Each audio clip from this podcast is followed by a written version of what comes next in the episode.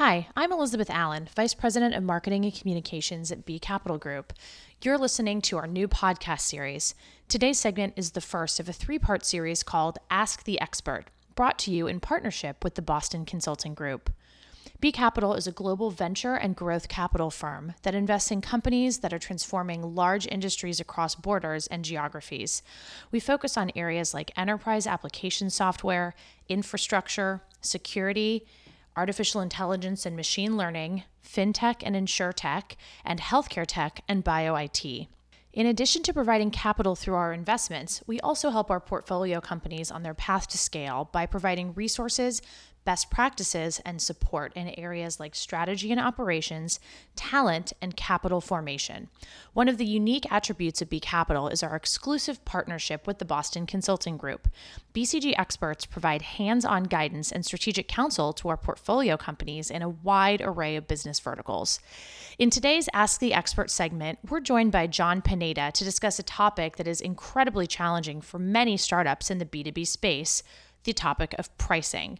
John is a partner and director of BCG's technology, media, telecommunications and marketing, sales, and pricing practices. He is an expert in pricing model transformation, the monetization of digital platforms, and pricing to value to improve core business profitability.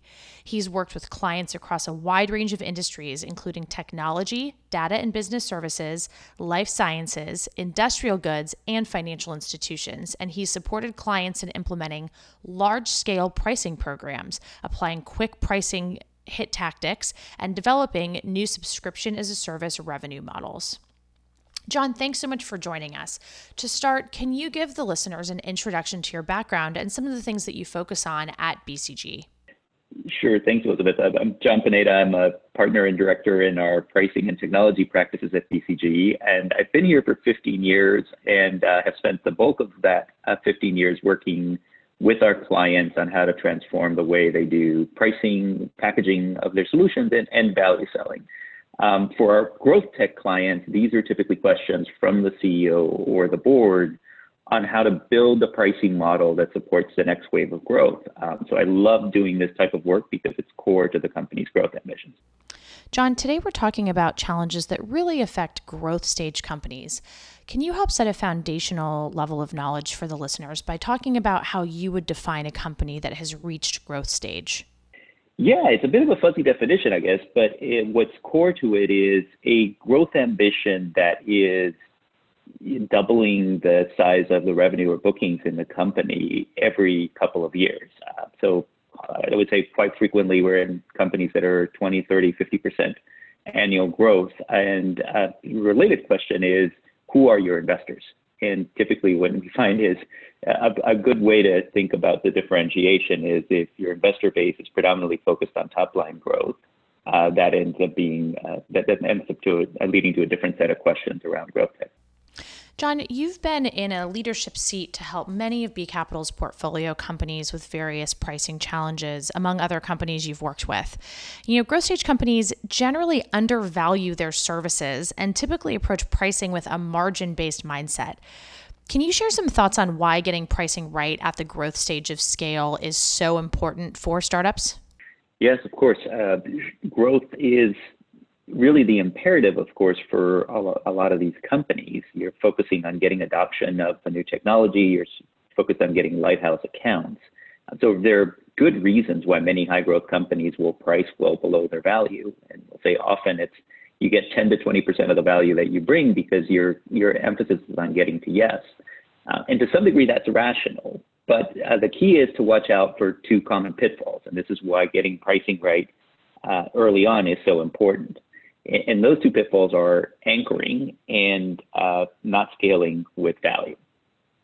Um, let's start with anchoring. Anchoring is something that a lot of us know from psychology. Once you have an anch- anchored on a certain price on a certain amount, it's really hard to get off of that. So if you anchor at a very low price for an existing customer or for a customer that then talks to that first account, it can be incredibly hard to get off of that low level.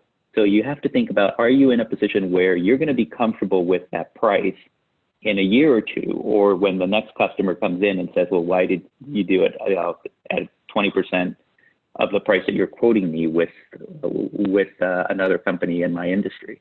Um, so you have to get to a point where the price feels like a price that you would be comfortable uh, anchoring with long term. Um, the second part of that, which helps a little bit with that first problem, is how you scale. So if you anchor at a low price, but you give yourself upside, if you don't give away your upside, then you can actually make up for that initial low price. So the second thing to watch out for when you're pricing is not giving away all your upside. And that those are the two big parts of getting pricing right is despite all the pressures that we will all feel to get a deal done and to land that first account, making sure that we're okay with the long-term anchoring and that we don't give away the upside.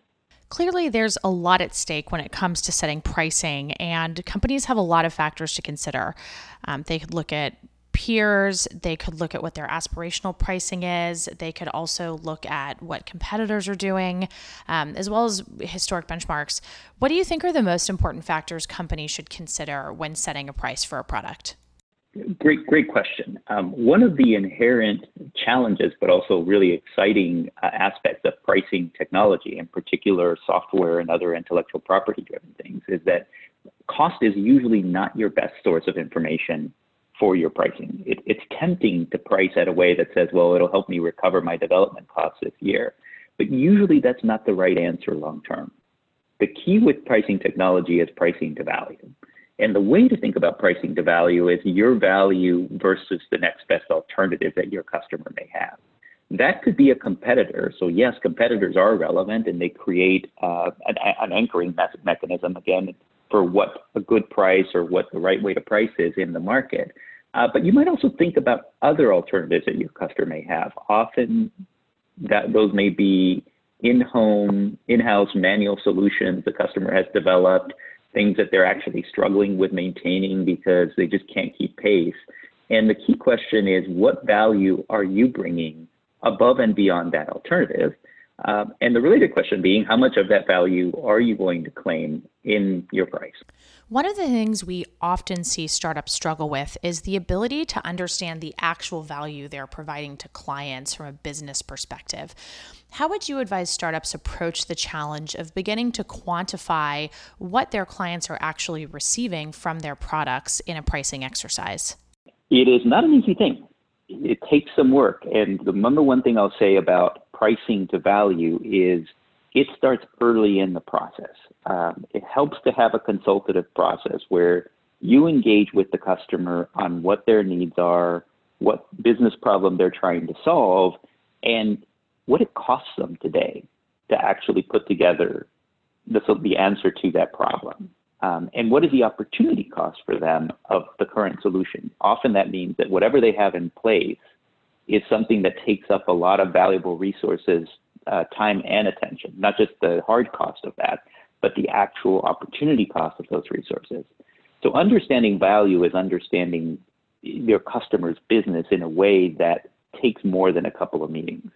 Um, so if you're trying to get to a value-driven sale, you want to understand how what you bring to the table fits within the context of the business problem that your customer is trying to solve. We've seen a number of startups really struggle with the trade off between adding lots of new clients all at once, regardless of what long term value they may offer, versus investing in a few signature accounts that may not show a trajectory from a numbers game, but are really a much more valuable client base. How would you recommend startups approach the balancing act between adding a lot of new logos to a website to show that traction by number versus really investing in clients that may have higher long term value? This is one of the hardest questions for an early stage business because there is no replacing the credibility of a few lighthouse accounts, both with future customers and with potential investors. So the pressure is on to do what it takes to get the deal done. And the first two, one or two lighthouse accounts in a segment do tend to get special treatment. Uh, that said, there are three principles that I would put out there, and we'll go back to some earlier points. Uh, the first is if you're pricing low to get in, are you pricing away your upside? So give yourself a position where you can land with that account, but give yourself upside as the value scales. That could be as they do uh, more of their business with you. That could be as uh, as another division if it's a large customer takes over. Uh, that could be any number of different things. But give yourself the upside. Um, the second point is around the anchoring piece, right? So if you are pricing low to get that first couple of lighthouse accounts, do you have a path to go higher? And usually you're talking not 10% higher, but two to three times higher for future customers. And think about what is that path and are you going to be able to get it um, in the long term? Um, and then finally, you want to know about those lighthouse accounts and the value that they will play for you long term.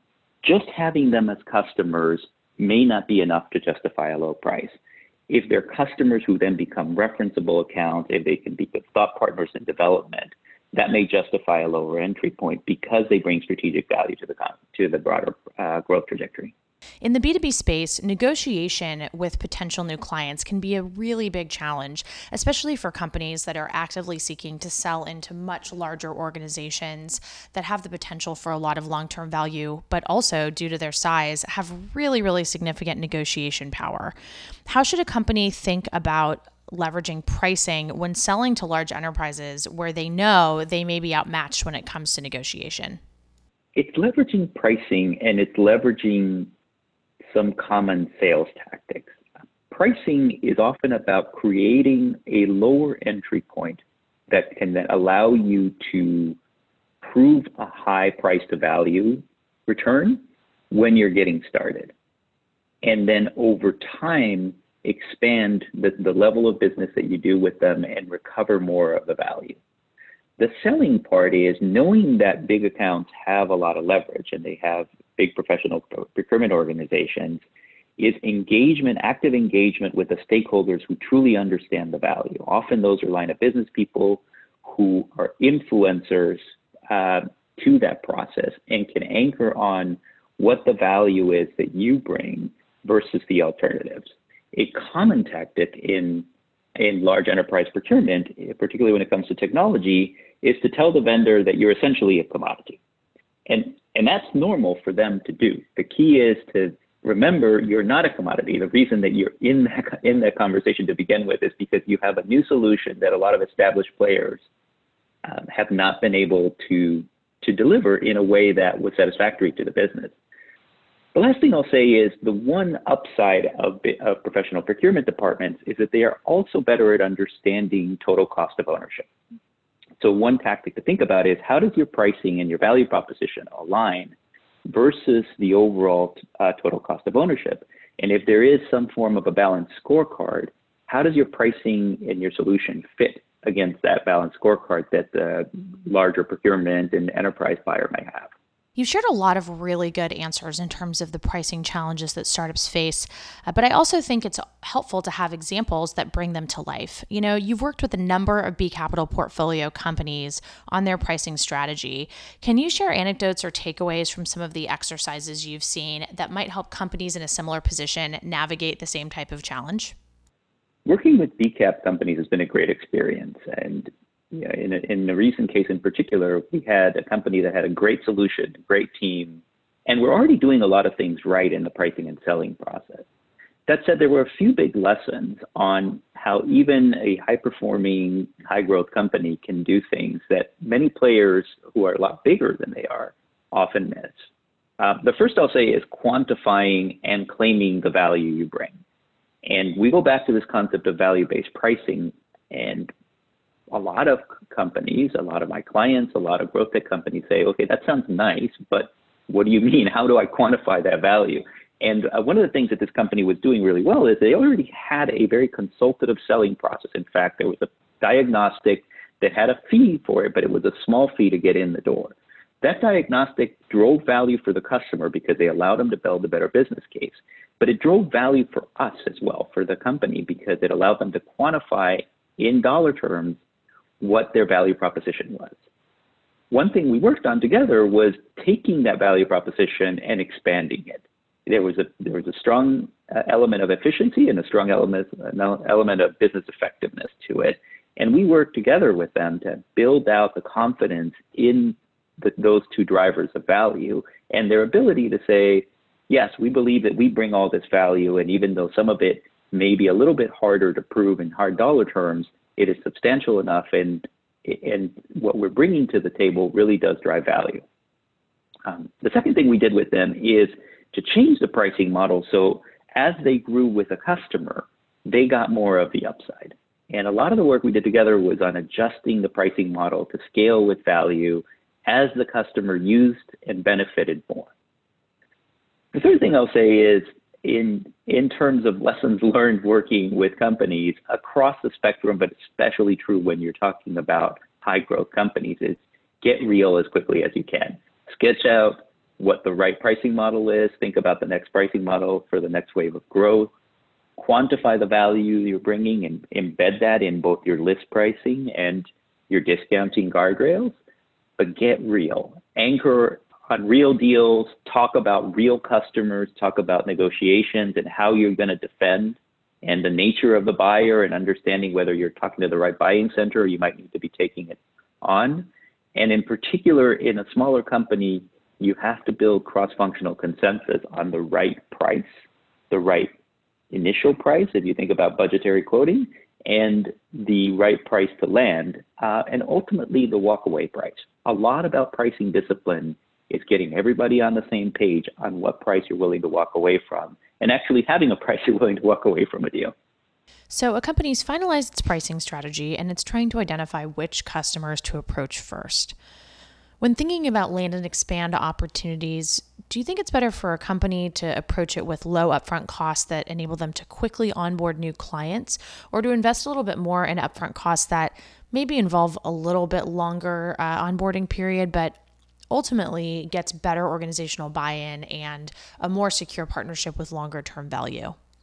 The land small versus land big question is uh, one of the bigger questions that multi growth companies face usually you want to large, you want to land on the small end of things so you can get an opportunity to prove the value on the ground. That said, that, that, that small still needs to be big enough that it's worth the effort of a sales force and usually a senior executive team actively engaging in the deal. Um, so as a general best practice, I'd say set a threshold for a minimum deal size that is worth pursuing and try to stick to that threshold because you typically find that pursuing things that are smaller than that was just not going to be worth the, the time and attention uh, that will that it will take, particularly from your senior team. That said, once you know that what that threshold is, price to get in the door, and focus on landing, integrating, getting time to value as quickly as possible. Um, the one exception to that rule will be when your solution is part of a much bigger transformation. And even if you land small, the customer is going to have to do a lot of work on their side and is going to have a, long, uh, a longer time horizon to realize the value. In those situations, it makes sense to focus on landing bigger and elevating the conversation to the right level for the people who actually understand what the total cost of the solution, not just what they pay you, but what they're going to spend on other partners is going to be, and anchoring on a higher price point. But in general, I would say once you get past a certain threshold, you're better off landing small and expanding from there.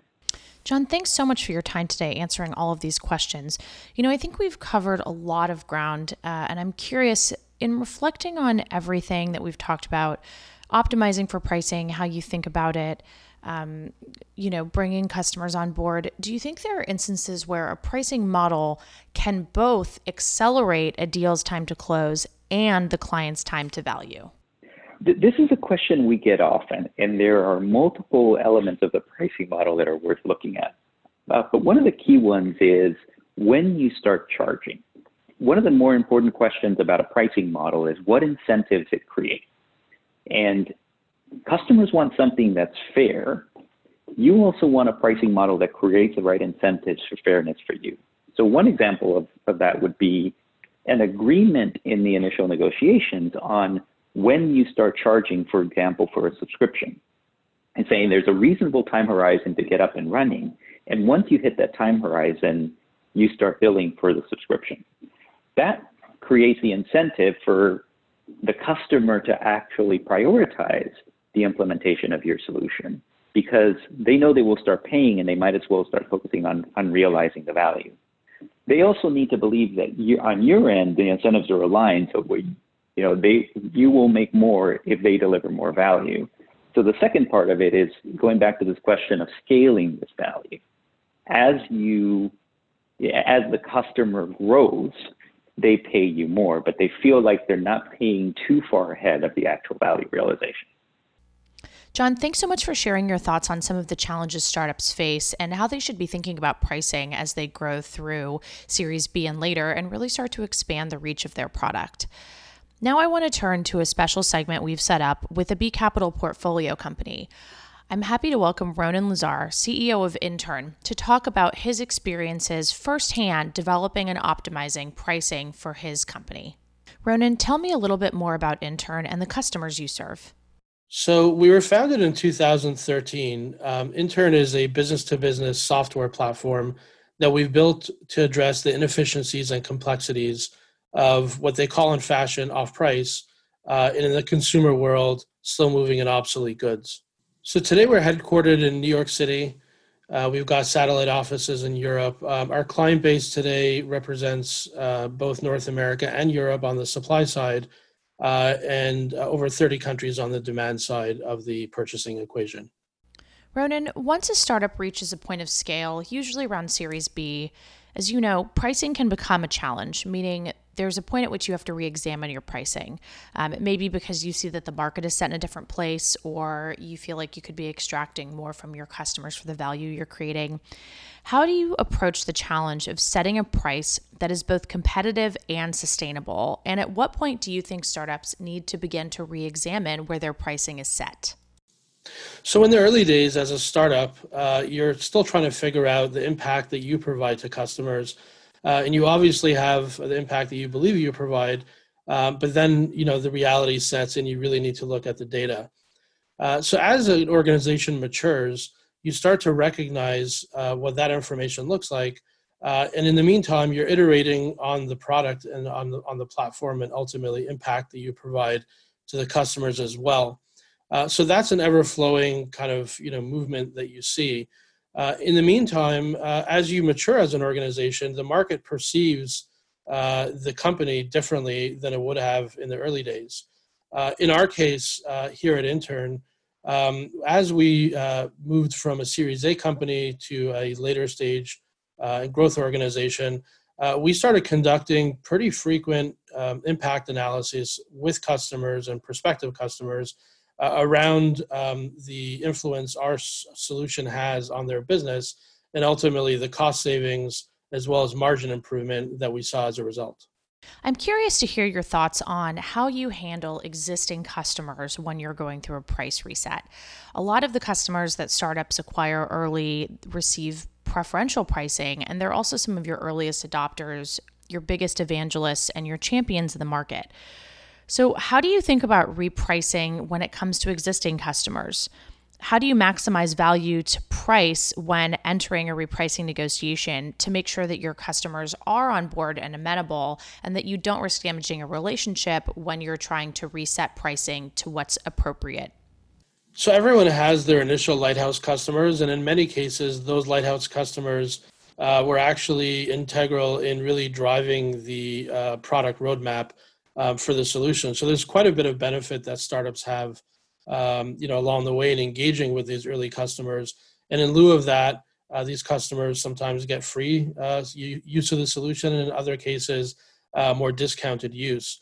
Um, of course, you know this can't last forever. Um, companies need to obviously generate revenue to survive, um, and so uh, as the impact uh, starts to be realized um, by the customer, it becomes a lot more of an easier conversation uh, to really just level set and indicate that you know the initial um, input that the customer had has been paid for uh, many times over. Um, and so you know it's in my opinion not a you know complete you know one end to the other end sort of slingshot approach. Um, and instead it's it's really an evolution of pricing over time um, to really just um, um, you know reinforce that loyalty that you have to that customer. Thank you so much to John Pineda and Ronen Lazar for joining us to share their thoughts on pricing, why it's so important for startups that have reached a point of scale to understand how to price their product better. This has been the first of a three part series hosted by B Capital Group in partnership with BCG to explore the challenge of pricing. I'm Elizabeth Allen with B Capital Group and appreciate you listening. If you'd like more information on B Capital Group, visit our website at www.bcapgroup.com. And if you have suggestions for topics you'd like to hear us cover on future podcasts, you can email us at marketing at bcapgroup.com.